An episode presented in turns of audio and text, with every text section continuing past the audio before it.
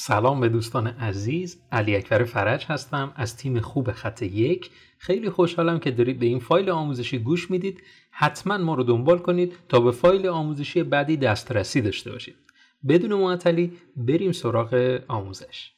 SERP به ما کمک می‌کنه که دقیقا نتایج رو درون صفحه اول گوگل یا چند صفحه دیگه بتونیم بررسی بکنیم. بتونیم نتایج رو بهتر به ما نشون میده.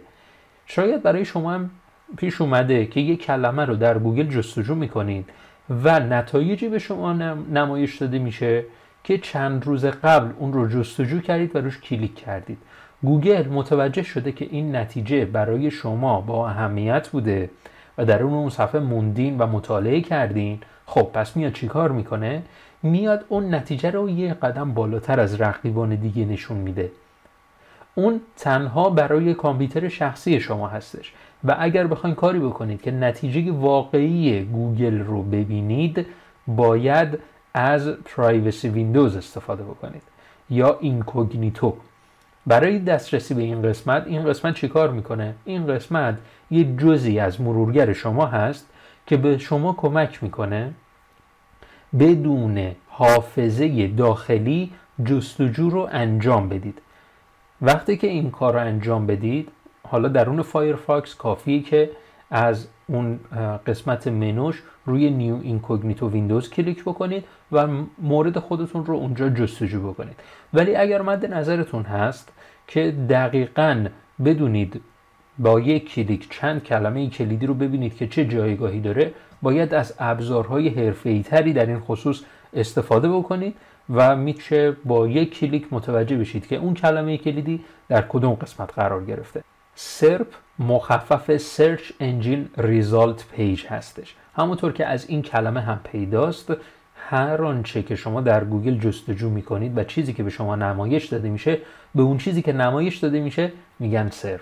ما در سرپ پس اینجا هر وقتی که من کلمه سرپ رو به کار می‌برم یعنی صفحه نتایج جستجو.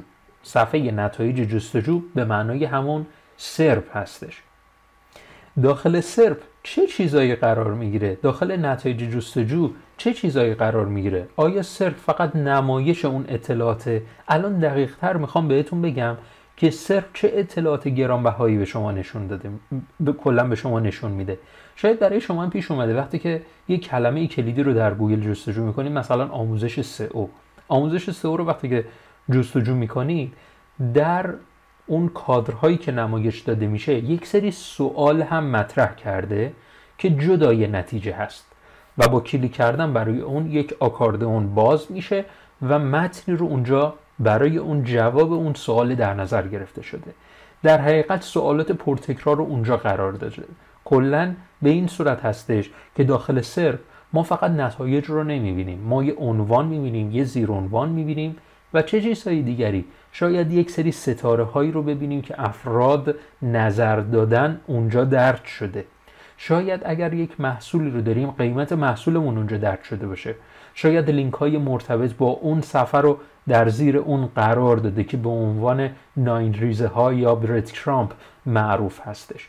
پس ما داخل صرف اطلاعات بسیار زیادی رو می‌بینیم و ما باید کاری بکنیم که در صدر نتایج جستجو که قرار می‌گیریم بتونیم از این علمان ها استفاده بکنیم که کلیک بیشتری دریافت کنیم. عملکرد مهمتر از جایگاه شما از نظر من اون نمایشی هستش که در صدر نتایج جستجو به مخاطبتون نشون می‌دید. منظور من از این چیه؟ از این جملم چیه که عمل کرد بهتره عمل کرد مهمتر از جایگاه شماست. اگر شما به صفحه به اون رتبه نخست به اون ریزالت اول توجه بکنید و هیچ اطلاعات بیشتری به مخاطب انتقال نداده و فقط یک عنوان و زیر عنوان هستش شاید خیلی کلیکی دریافت نکنه.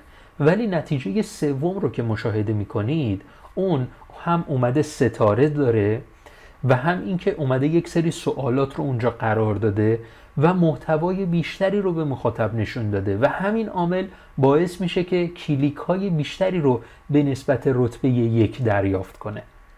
پس ما صرف رو فقط نباید به این دید ببینیم که فقط یک عنوان و زیر عنوان هستش. ما باید تلاش بکنیم که کلیک های بیشتری رو دریافت کنیم و همین باعث میشه که بگیم عمل کرده شما خیلی بهتر از جایگاهی هستش که هستید.